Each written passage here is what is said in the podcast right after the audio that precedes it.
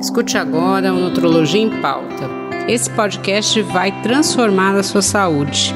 Aqui é opinião baseada em ciência.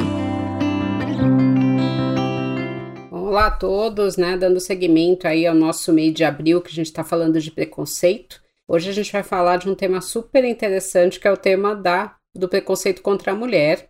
Eu tenho aqui comigo, né, com muito orgulho, Clarissa Matias, médica oncologista pela University of Pennsylvania, doutorado pela Universidade Federal da Bahia, ex-presidente da Sociedade Brasileira de Oncologia Clínica e atualmente é médica oncologista clínica do NOB, integrante do grupo Oncoclínicas e no Hospital Santa Isabel. É, ela tem um currículo muito extenso, a gente dá uma resumida para a gente falar um pouquinho mais aí no podcast. E aí eu queria começar, né, falando que as mulheres, a gente vai dar uma ênfase maior aí a parte da saúde, é, as mulheres só começaram a estudar medicina a partir de 1880 até 1879, elas não podiam estudar. Hoje, em média, a gente tem 50% das mulheres. E eu estava presente no Congresso da Brasileiro de Oncologia, quando na gestão da Clarissa foi criada a mesa de mulheres na oncologia. E eu lembro, né, o quanto isso mexeu com os homens. Inclusive, eu ouvi de muitos que não havia necessidade, porque não tem preconceito contra a mulher na medicina nem na oncologia. Então, minha primeira pergunta para Clarice é exatamente isso. O preconceito contra a mulher ainda existe? Bom, em primeiro lugar, André, eu gostaria muito de agradecer pelo convite. Né? Esse é um tema que é extremamente importante para mim e eu acho que é importante nós abrirmos esse espaço, porque sim, existe preconceito contra a mulher. E aí, se nós formos pensar, é, o que é que acontece? Realmente a mulher hoje consegue entrar na faculdade de medicina, num número, inclusive, às vezes muito superior. Em algumas escolas, você tem até 70% de mulheres, porque depende delas, é né, todo um esforço é, para você conseguir galgar esse primeiro pilar. E aí depois na residência gente, nós ainda temos um número grande de mulheres, mas quando você afunila para as posições de liderança, para as posições de direção, de hospital, de direção de sociedade, presidência, etc., você já tem um número muito pequeno de mulheres. Então, é, existe esse preconceito, sim. Nós, inclusive, fizemos uma pesquisa que vai ser publicada é, no futuro próximo agora é, em relação à percepção do preconceito pelas mulheres. E claro que até dentro da, da, da, da diretoria foi foi assim é, surreal quando nós decidimos criar o, comitê.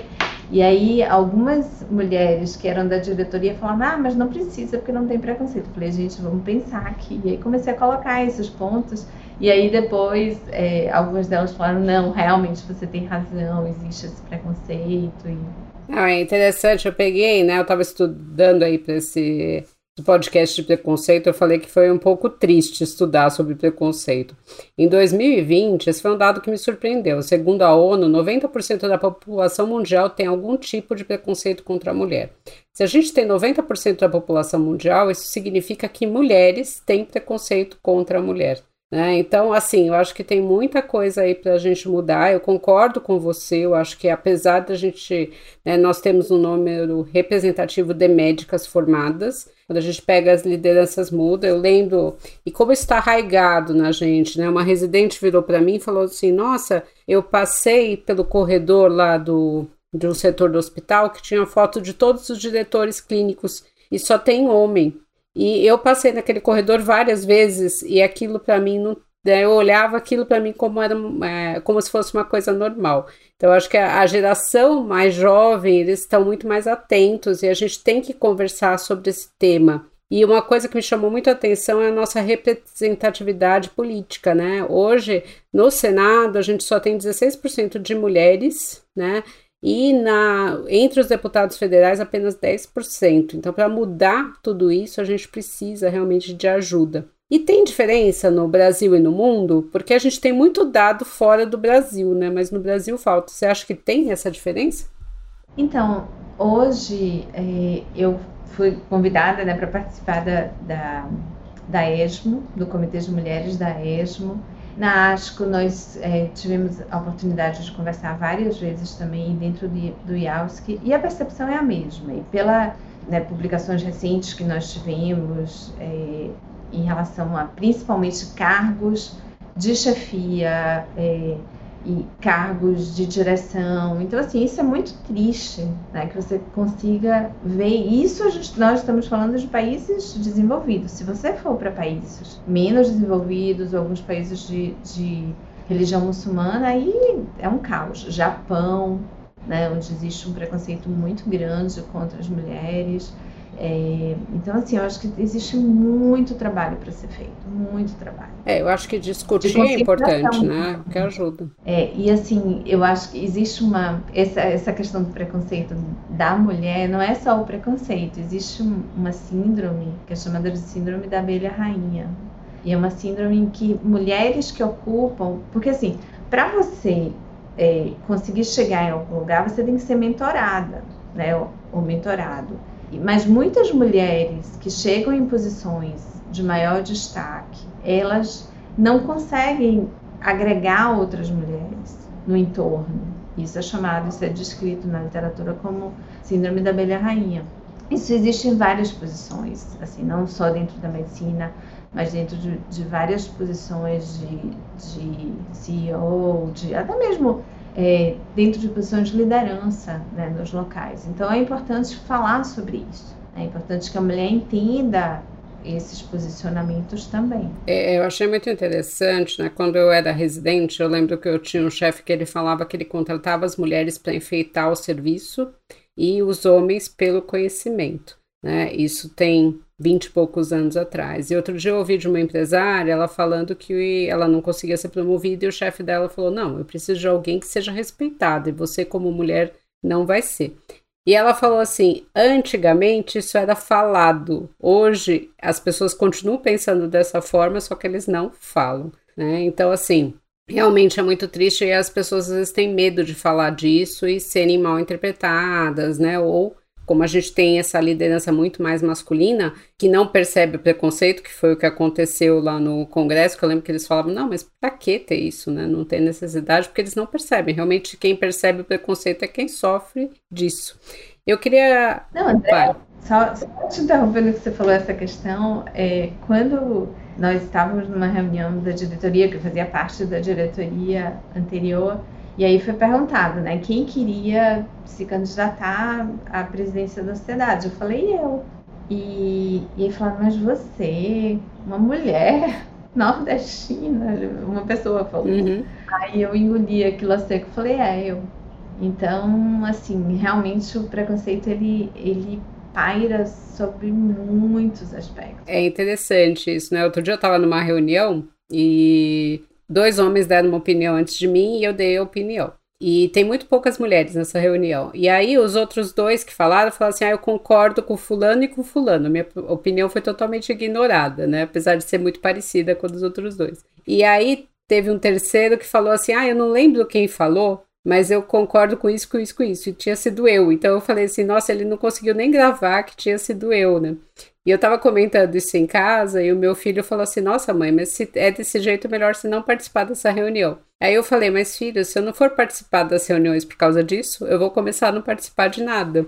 Né? Então, assim, eu acho que é interessante que você perceber que isso acontece. Porque muitas vezes a pessoa não percebe, ela começa meio que falar assim: ah, eu não vou dar mais minha opinião, né? Fica uma coisa inconsciente, né? Minha opinião não é valorizada, ninguém lembra o que eu falei.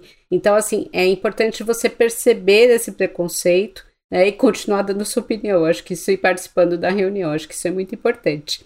Eu queria que você falasse um pouquinho né, do reflexo de, desse preconceito nos profissionais de saúde. Você já falou que sofreu esse tipo de preconceito. Uma coisa que eu queria te perguntar, né? Quantas presidentes mulheres a gente teve na Sociedade Brasileira de Oncologia? Então, nós tivemos duas presidentes mulheres. No total de quantos presidentes? No total de 40 anos de sociedade. Então, é muito tempo, né? E muito poucas mulheres, e assim, é uma sociedade onde você você tem mulheres que, que se destacaram né, ao longo da vida, mas não tiveram oportunidade. E eu quase não teria, se eu não tivesse né, batido um pouquinho a, Falado que. Né, a minha vontade, né, e, e, e, realmente eu fiquei bem chateada nesses dias. Tem um outro dado interessante, Andrea, também, que NJ é, Duma, ela é oncologista, ela mudou, agora foi para Harvard. E ela fez um trabalho interessante. Ela pegou o olhou todas as apresentações da ASCO, 7 mil apresentações. E aí, para os homens, eles falavam, doutor fulano de tal, professor em tal lugar, etc. E para as mulheres, eles diziam, oh, Jane, suba aí. Uhum. Então, assim, é, esse tipo de, de endereçamento errado, né, com uma falta de respeito, né, dentro de um congresso como a ASCO, que é um congresso extremamente importante né, mundialmente, é, é muito triste. E uma coisa que nós fizemos no nosso congresso, na SBOC, nós criamos isso, e agora eu estou fazendo parte, inclusive, de alguns comitês da ASCO, e eu vejo que é uma coisa importante neles também, essa questão de você respeitar gênero, de você respeitar é, uma equidade de gêneros. Porque quando nós fomos olhar o, congresso anterior da SBOC, de 2019, você tinha tipo 80%, nós falamos que é em torno de 70% mulheres e 30 homens. No congresso eram tipo 80% homens falando no congresso e 20% mulheres. Então, assim, um, um disparate total, né? Eu fui dar aula uma vez no simpósio, eu achei muito engraçado que eu cheguei e a pessoa que me recebeu falou: Ah, a senhora é a doutora Andréa, né? Aí eu falei, nossa, mas como você sabe? Ele falou, ah, porque você é a única mulher que vai dar aula nesse simpósio. E eu falei, nossa, mas como assim? Ela falou, não, só tem homem, você é a única mulher que vai dar aula. Aí eu falei, nossa, que coisa, né? Então, assim, é, são pequenos detalhes, né? Isso de você não apresentar a pessoa de forma correta, né? É a mesma coisa de falar, nossa, eu não sei quem falou, então, assim, isso é muito inconsciente, né? Porque a gente é criado com isso. Se você pega que 90% da população mundial, incluindo mulheres, né, tem esse preconceito. E uma vez eu ouvi de uma médica ela falando assim que quando ela ia fazer uma cirurgia, ela sempre procurava um cirurgião homem, porque ela não confiava nas mulheres. Eu lembro que a gente estava conversando e falou assim, mas como assim? Você, ah, não, eu, na hora de procurar um cirurgião, eu prefiro um homem que eu me sinto mais confiante. Então, acho que é um trabalho muito longo, né, a se fazer. Não, não precisa ir longe. Minha mãe, eu lembro quando eu voltei da residência, minha mãe um dia falou assim, é, eu tinha, sei lá, 30 anos, aí ela falou, pois é, né, eu detesto médica, mulher e jovem. Eu falei, minha mãe, se você falar isso, ninguém vai ela, ela percebeu que ela deu uma super mancada, né? E depois pediu desculpa e tal, mas assim, é, é, é complicado. Não, é, eu acho que é algo que está começando a mudar, né? E não tem muito jeito, né? Você acha que, né? Você falou da tua mãe, aproveitando isso aí, você acha que tem um preconceito das dos pacientes em relação a procurar, por exemplo, uma oncologista mulher? Não, eu acho que pelo contrário. Eu acho que é, existe muito essa percepção Independe da pessoa, né? Eu acho que eu, eu nunca, aliás, eu acho que eu nunca fui preterida por um homem pelo fato de eu ser mulher, né? Como médica. É, ainda mais sendo uma especialidade né, que, que requer tanto cuidado, e a mulher tem esse traço de cuidado muito grande. Mas eu acho que em outras especialidades isso acontece. Então você tem algumas especialidades como ortopedia. Eu fico tão feliz quando eu vejo uma residente ortopedista é um residente urologista. Porque assim, você tem tantos homens ginecologistas e tem pouquíssimas mulheres urologistas. É uma mulher cirurgiã, mas assim, a caminhada é, é, é dura, né? A caminhada ainda tem muito preconceito. É interessante, né? Eu participei de um podcast sobre mulheres no esporte e tem um paralelo aí, né? As mulheres, elas eram impedidas de competir nas Olimpíadas por muitos anos. Uma das provas, né, do 400 metros com corrida, a primeira vez que as mulheres competiram, quem estava assistindo ficou horrorizado porque elas chegaram muito suadas, muito cansadas. Elas foram proibidas de participar de atividades que eram consideradas muito intensas, porque não combinava com uma mulher que tinha que estar sempre bonita, arrumada e que tinha que ter a preocupação de ter filho. E na medicina tinham esse, esses comentários, né, de muito tempo atrás, de que a mulher, ela para se tornar médica, ela tinha que ficar mais masculinizada, ela não poderia cuidar da família, É, isso a gente ouve muito. Então, por exemplo, um homem que é um médico, um profissional que se dedica ao trabalho, ninguém vai falar que ele está sendo atrapalhando a educação dos filhos. Mas no caso das mulheres se ouve muito isso, né? E é uma queixa frequente. Geralmente a mulher acaba tendo isso de falar: nossa, eu estou trabalhando demais, não estou cuidando direito dos meus filhos, né? Então tem toda essa questão, fala, não, a mulher tem que cuidar da família e o homem ele pode trabalhar o quanto ele quiser. Ela não pode ficar é, muito cansada, ela tem que estar tá preparada, ela tem que estar tá bonita o tempo inteiro. E teve até mulher que correu a maratona escondida, porque a mulher era proibida de correr a maratona também.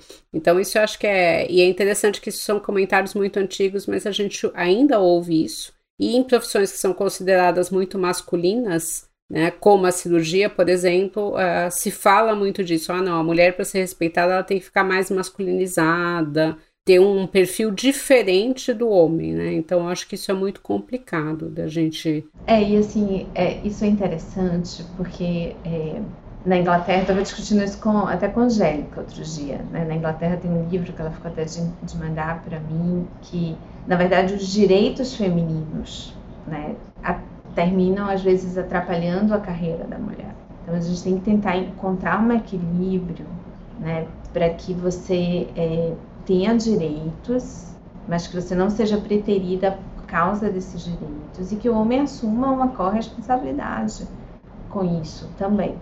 Então, é, e, e, eu acho que a pandemia ela foi muito cruel. Gente, nós discutimos isso muito com a ASCO, até com o pessoal da ESMO também, que, que a pandemia ela extremamente é, desigual com, com homens e mulheres. E você vê isso né? É, por exemplo, mulheres trabalhando de home office, elas tinham que dar conta de coisas extras. Muitas dessas mulheres ficaram sem ajuda em casa, né? Então, isso não foi muito bem dividido com os homens. Então, acho que nós precisamos realmente repensar a sociedade como um todo dentro desse aspecto.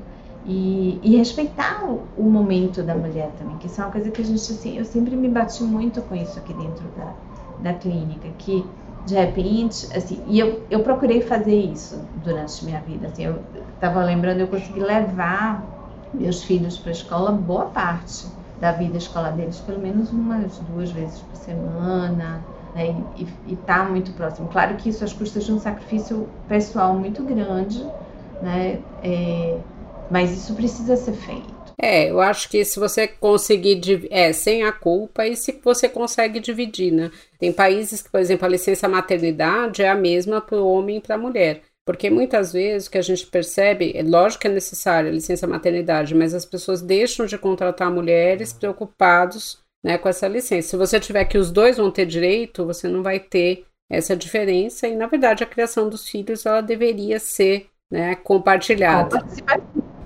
É, então, assim, e uma coisa que eu sempre falo, é interessante isso, a gente percebe, por exemplo, no consultório, né? As mulheres têm muita culpa, por exemplo, de fazer um esporte, de sair com amigos, né? E deixar o filho sozinho. Eu falo, mas se você fizer um esporte, uma hora que você tem para você, quando você voltar para casa, você vai estar muito melhor para ficar com seu filho muito, né? Você precisa ter saúde também. Você precisa ter uma hora para ser mulher, não ser só mãe, né? Então tem esse lado tem horário profissional, eu já fiquei fora, né, para fazer, acompanhar o serviço por um mês é, na Louisiana, depois um mês em Seattle. Eu lembro que as pessoas falam: Nossa, mas você vai abandonar seus filhos? Eu falei: Não, não vou abandonar meus filhos, meus filhos vão ficar com o pai. Né, eles vão ficar muito bem assessorados. E uma colega minha falou assim: Mas se fosse o contrário, ninguém ia falar nada. Se fosse ele que fosse ficar um mês fora, ninguém ia falar absolutamente nada. Então são pequenas coisas que vão tendo. Eu acho que cada um tem que ter o seu jeito, mas a gente tem que perceber, né, esse preconceito e tentar realmente melhorar. E a gente precisa discutir isso. Eu acho que isso é super importante. Uma coisa que eu vejo que faltam no Brasil são dados, né? Esse dado, por exemplo, da ASCO, né, que é o Congresso Americano de Oncologia, a Sociedade Americana de Oncologia, sobre as professoras, né? Tem muito essa discussão fora e aqui dentro a gente acaba não tendo tanto, né?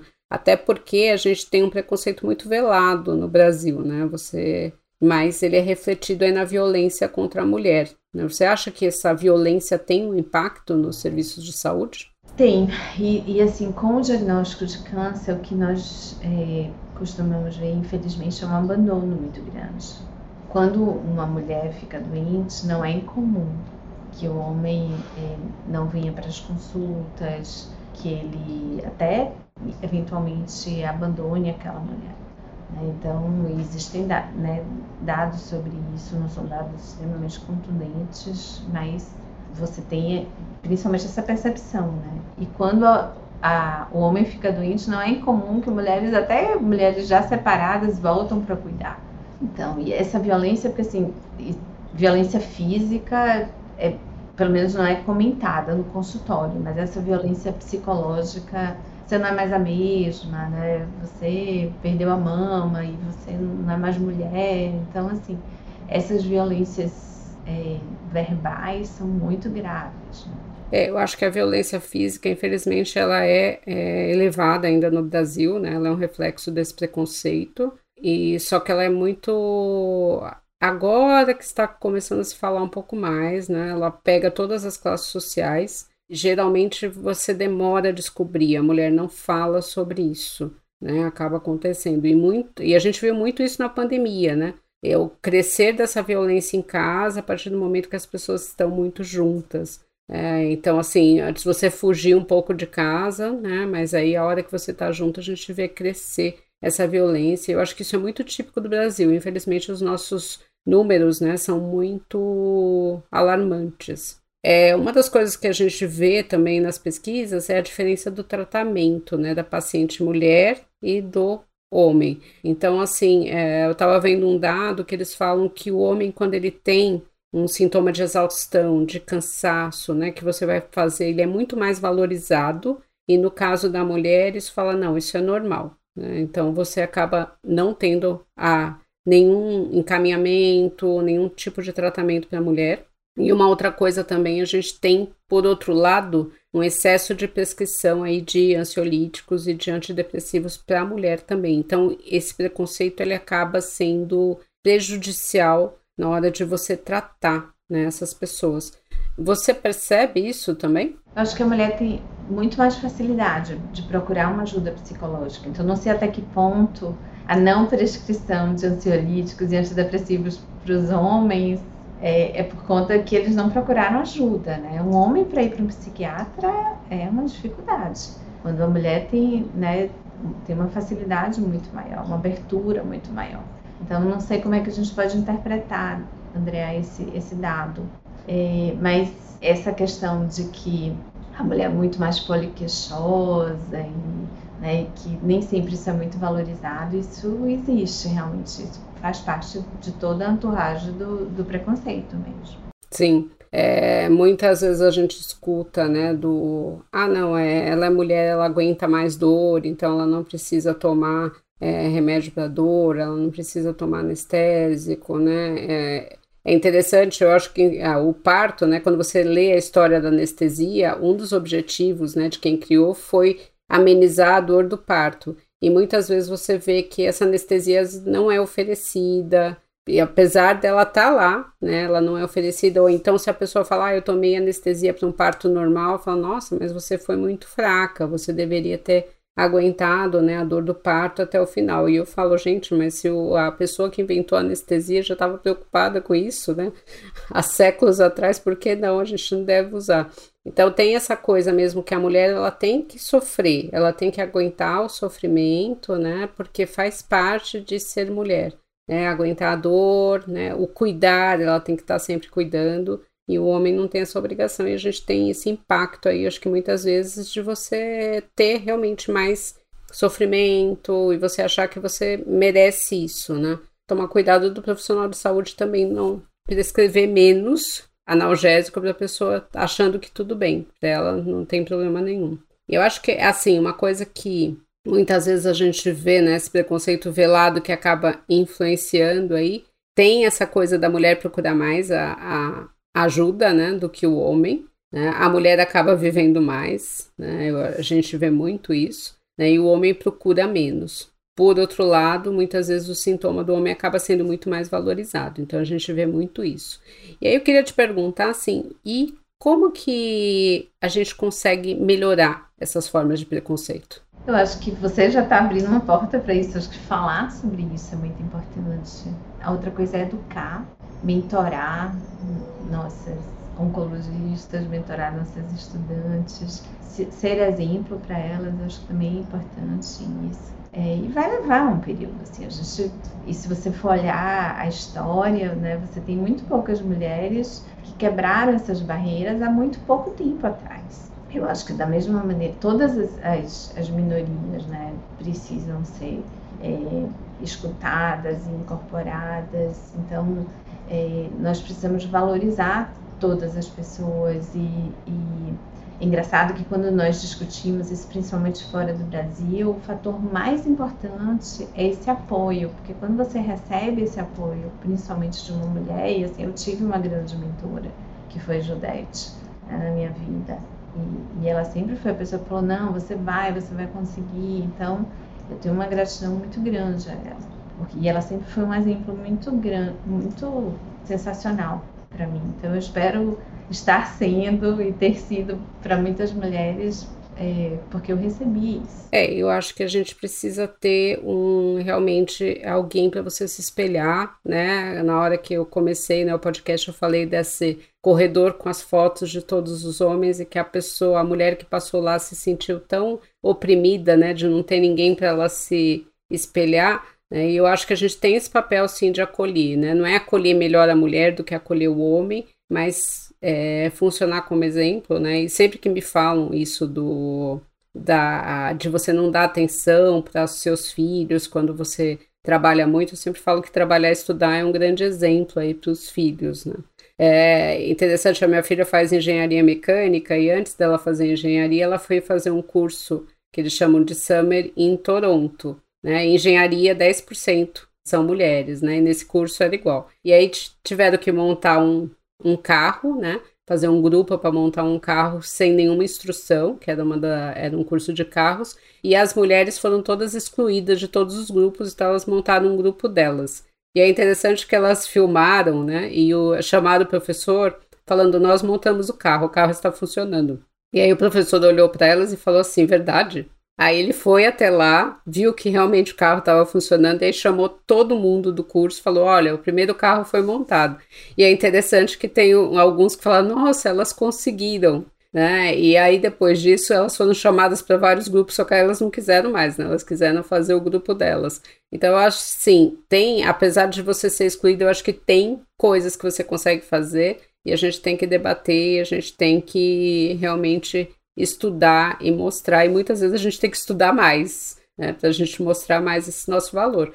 Daí, se a gente está terminando, eu queria que você fizesse as suas considerações finais, queria te agradecer muito. Né? Para mim, você é um grande exemplo. acho, né? Quando você terminou a gestão, eu falei exatamente isso. Né? Foi muito legal ver você na presidência e você abrir essas portas aí para essa discussão. Então, eu acho que assim, meu, minha consideração final é seja inclusiva. Né? É, e tenha esse olhar de que nós precisamos ser exemplo, que nós precisamos mentorar, que nós precisamos ter mulheres ao, ao nosso lado.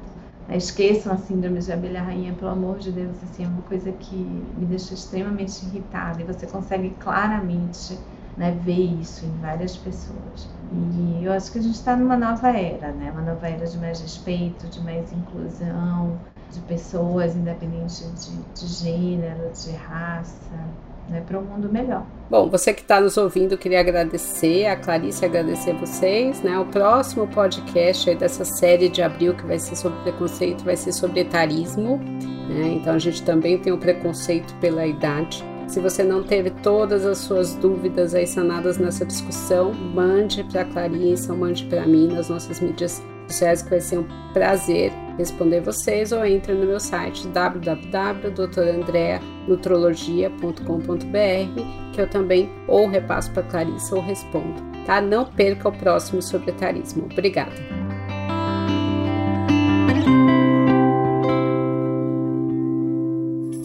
Uma produção, voz e conteúdo.